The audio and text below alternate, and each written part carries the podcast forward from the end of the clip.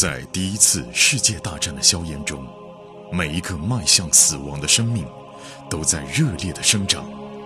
慧天、颜亮双人播讲一战史诗巨作，让你像追美剧一样，追历史，穿越火线，第一次世界大战。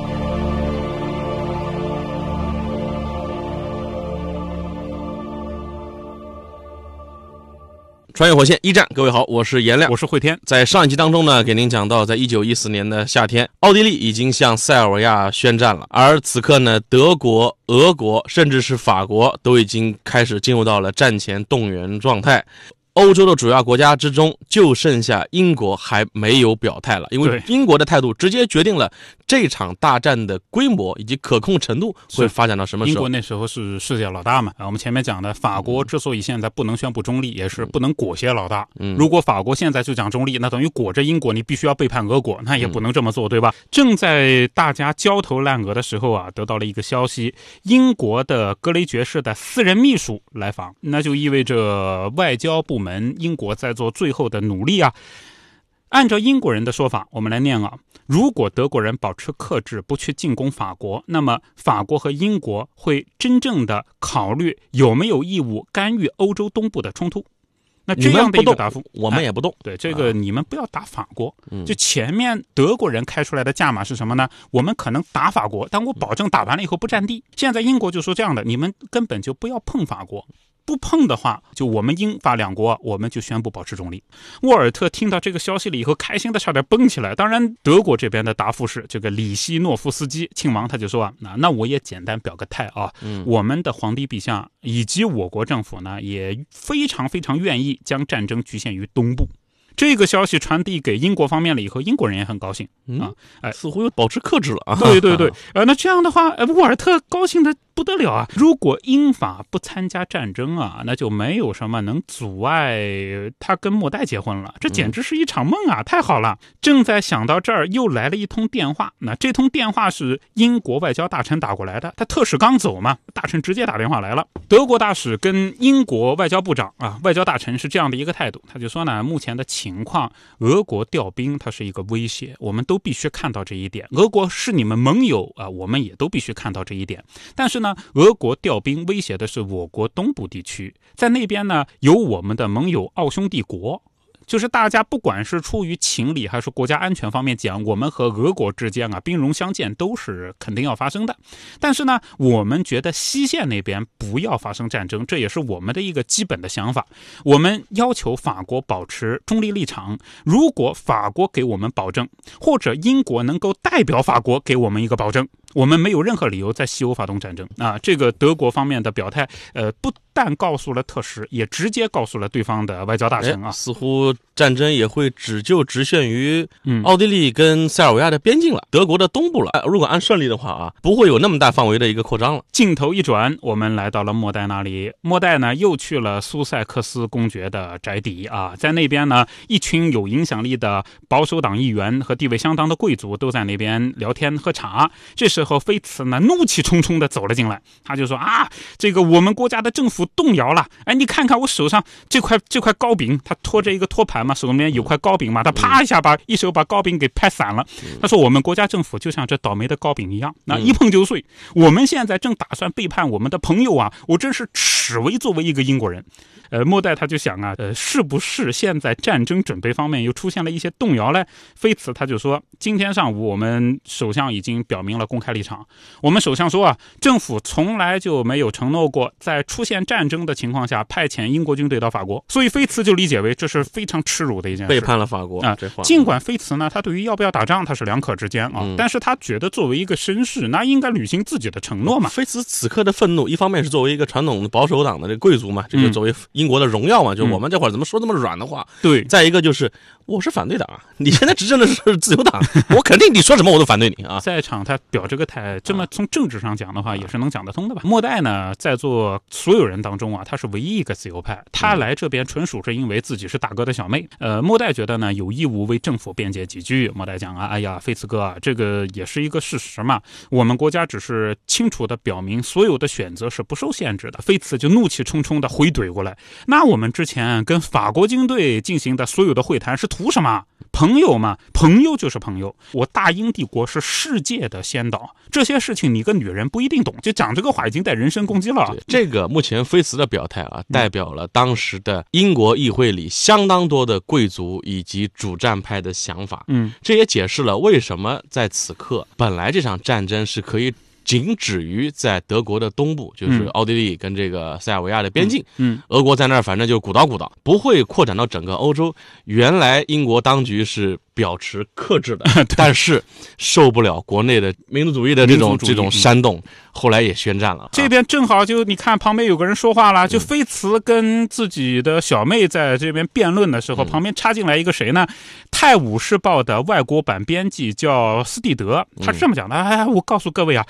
德国犹太人一直对于国际金融心怀不满，德国犹太人还威胁我的报纸呢，鼓吹中立。这种黄色小报式的语言让莫代更是火冒千丈，真恨不得拿个枪一枪把他看不上当英国报界嘛。嗯，对，这个莫代就冷冷的对这个斯蒂德说：“啊，你这么说有什么依据啊？”斯蒂德他讲了一句话：“罗斯柴尔德勋爵昨天跟我们金融版主编谈过话。”罗斯柴尔德出来了。这个 N 多年后，关于他们家族的描写叫什么来着？货币战争。货币战争在。中国特别流行，还导叫宋鸿兵的小伙子火了，后来呢又被人打了，对吧？这是 N 多年后了，一百多年后发生的事情了啊。呃，当时这个报纸就说啊，就罗斯柴尔德勋爵，因为罗斯柴尔德家族呢，在呃欧洲各地啊都有活动，金融都有势力，金融帝国嘛。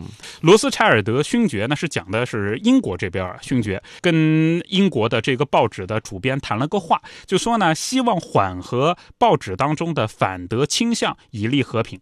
莫代他就认识纳蒂罗斯柴尔德啊，小罗斯柴尔德属于自由党。然后莫代就讲，那那这我就问你，他提这个要求是不是很过分呢？不过分吗？鼓吹和平错吗？没错啊。再者说，你们的这种反德宣传本来就做得过火嘛。呃，斯蒂德啊，就报纸的这这个外国版主编就轻蔑的一笑，哼，个别贵族希望我们刊登一篇稍微缓和英德矛盾的社论，希望我们能够鼓吹和平。我呸！我命令我们的版面今天刊印一篇措辞更为强烈的社论。大家来看，那他从背后一下把报纸拿出来了。我们的社论标题：和平不是我们最为关注的利益。哎呀，把莫代气的呀！嗯，这其实英国当时执政党，当时是发出了看似是软弱，但。其实我们后来看上帝视角啊，应该还是挺理性的，有利和平啊，有利和平，而且是比较理性的声音。但是架不住当时英国社会从报界到普通民众，到他们的反对党，到贵族阶层的强烈的这种民族情绪的这种上涨啊。当时的这个英国首相阿斯奎斯确实也压力很大，嗯，就顶着被骂为软弱，顶着反对党那些保守党的这种就批判，就说你们这个软弱的政府，对吧？这个怂货，说现当年跟法国的承诺都不兑现了。后来也顶不住了啊！我们往下看吧。末代呢，他就觉得，哎呀。这个卑鄙的事情有很多啊，但鼓吹战争，这毫无疑问是最卑鄙的嘛。不过正说到这儿呢，菲茨也是转移了话题，不想跟这种黄色小报编辑一般见识啊。当然，黄色小报需要说一下，不是我们理解的那个狭义上的黄色。其实呢，黄色小报在呃新闻学里边就是说各种花边新闻、社会新闻为主的啊，是这个意思啊。就是黄色就是颜色比较惊悚，就那个意思，不是色情。对对对啊，这个菲茨就说啊，呃是这样的啊，我们我们来谈谈我的这个消息。我刚刚跟法国大使。见了面，那法国大使呢？看上去脸色很糟糕。法国大使是这么跟我说的：“你们准备放任不管了，你们让我们失望了。”啊，这个我作为英国贵族，确实是觉得好丢脸。德国呢，看起来短期内不会对法国发兵。如果法国能够承诺自己置身于战争之外的话，德国也不会向法国以后发动进攻。如果法国拒绝了这一提议呢？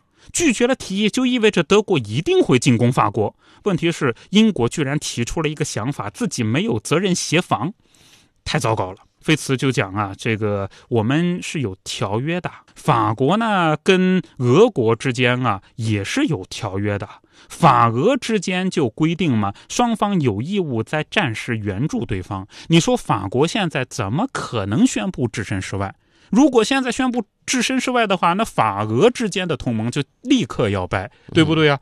那么前面讲嘛，法国他不能背叛英国，法国他也不能背叛俄国啊。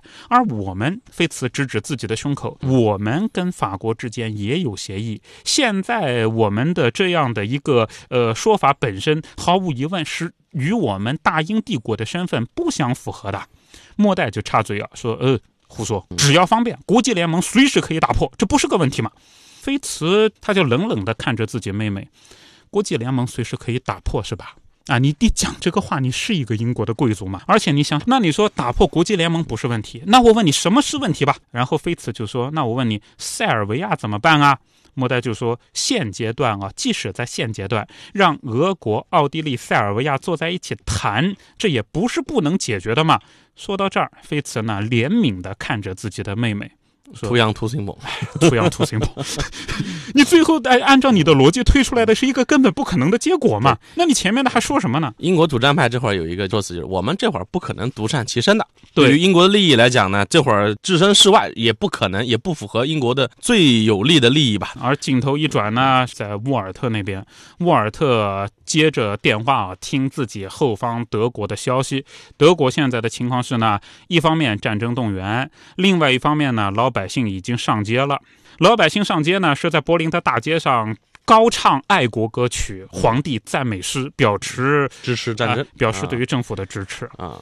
呃，当然，英国这边我们也接一句，英国这边呢出现了反战示威。就这两个国家在当时的情况也不是完全一样的啊。德国那边呢，老百姓上街支持国家发动战争啊，大家喊口号，喊爱国口号。啊，英国这边呢，其实分为两派。主要是英国的贵族，我就批评英国的报界工作做的不到位啊。怎么还会有反战的这么示威呢？对吧？你们看来煽动的还不够啊，还不够啊！这个反战示威是在呃广场上啊，广场上面有一个工党的议员叫凯尔哈迪，这个历史上真有这个人。而菲茨呢，在他演讲的时候一直站在远处冷冷的看着。菲茨就觉得啊，像这种人就该死。为什么？因为像这个工党的人，他正在亵渎历次战役当中为英国战死的英雄。对，你想，你看看人德国。国内多么的团结，空前的一致，说要打仗，你们居然还有人在反对战争，对，这就是卖国贼。而且菲茨还在想呢，这个工党的议员哈迪啊，他的代表的选区是阿波罗温片区，看，完了，这菲茨要选选不上议员，要参议员就选不上了。正说到这儿啊，这个莫代就是悄悄的拉了拉这个菲茨啊，把他拉到一边啊，莫代就讲呢，我已经又得到消息了，丘吉尔调动了军队。这个调动军队呢，惹事儿了，因为丘吉尔调动军队，他没有征求任何人的同意。高层嘛，算是皇室，对吧？对。中层呢，还有贵族。你一个丘吉尔绕过所有人调动军队的话，这个本身就惹事。现在在我们内阁里面啊，已经有人辞职表示抗议了。丘吉尔这个传奇的一生啊，也很有意思啊。他最早他应该是保守派的，嗯，后来又到加入了自由党。对，当然一战的时候他还不是主角，嗯，但是他一开始是站在主张就是要组织多方会谈，对，保持克制的一派。但是呢，在英国社会当中矛盾最激烈的时候啊，他又变成了主战派，他又变成了似乎要去。主战的一派，对对，这个结果是什么呢？有一个内阁里面的大臣叫约翰·伯恩斯辞职表示抗议，但这个就糟糕喽。这就是我们前面讲的，菲茨他一直在算嘛，我不跟你组联合政府，那你自由党政府的话就会内讧，你内讧你就散伙，你散伙我就接管，我接管我就坚决打仗。对，这就当时目前执政的自由党当中，首相已经表态了，我们保持克制，我们没有跟法国承诺过你们打我们就一定要打。嗯，而这个时候。丘吉尔自己调动了军队，嗯，煽动了情绪。这个丘吉尔调动海军呢，不是去打德国，是阻止德国海军跨过英吉利海峡进攻法啊，就是隔断它。隔断了以后呢，德国如果要打法国的话，就必须走地面路线，那得打比利时。沃尔特呢，也是站在莫代旁边啊，这个就接了一句说：“我们德国政府已经回应了嘛，我们无意派遣船只经过英吉利海峡。当然了，我们的舰队也打不过。”因为德国舰队确实打不过当时所向披靡的大英帝国。呃，菲茨就说：“你看，你看，哎，莫代，你看呢，小妹，只要我们坚持立场，情况就发生变化了吧？我们不要动，对方就乱了，就是那自由党 他们就乱了。”对对对，莫代就说：“哎，这个大哥，我觉得吧，现在。”我们仍然是在战争的边缘啊！我觉得是像你这样的人没有做出足够的努力去避免战争。上战场了以后，很多人会死，你们一定要把这个放在第一点的位置上。菲茨呢，他是这么讲的：他说我已经和我们国家的外交大臣格雷爵士谈过了，我们要求法德尊重比利时的中立，法国人已经同意了，只要德国方面回应也能同意的话，那么他们过不了英吉利海峡，又过不了比利时，这仗怎么打？沃尔特呢耸耸肩，他说：“菲茨啊，我现在不能告诉你我们嗯德国方面到底应该怎么做，然后因为你盯着我看嘛，对吧？你肯定是希望我告诉你德国方面是怎么想。”呃，沃尔特耸耸肩，我知道计划，但是我不能告诉你，我也不能告诉莫代。作为一个军人，我这时候得保留我们计划的秘密。啊，就说到这儿呢，我觉得这个沃尔特，你看他之前要求莫代帮自己打听了很多消息，但他现在一个字都不会跟国家利益面前啊，还是高于一切的。那莫代他为什么就没有觉得国家利益高于一切了？只能这么说，作者这么描写的啊，不是我们对女性有偏见啊。嗯，这男人这时候可能更理性一些。嗯，这个女人愿意为爱的男人做一切事情。嗯，当然这也不绝对啊，只是这一段这么描写而已啊。对，这个最后啊，我们莫代就做了一个小小的总结，看起来。事情已经很明朗了，只要德国大军踏入比利时领土，那么这件事情就会视同德国向英国宣战。能不能拟定一个计划避免战争，就看比利时的领土能不能得到保全了。现在呢，局势似乎也比较明朗了，嗯，而且呢，英国方面的态度也比较明朗了，嗯，尽管当局。首相表态是呼吁克制，但是看起来英国也不可避免的，因为国内的这个民族情绪在高涨嘛。那英国议会内部现在到底是一个什么样的状况？在看笑话的保守党到底会看到自由党自己内部会分裂成什么样？英国什么时候会介入到这场战局当中？我们在下集当中跟各位来分解。好，穿越火线一战，我是颜亮，我是慧天，我们在下集再见。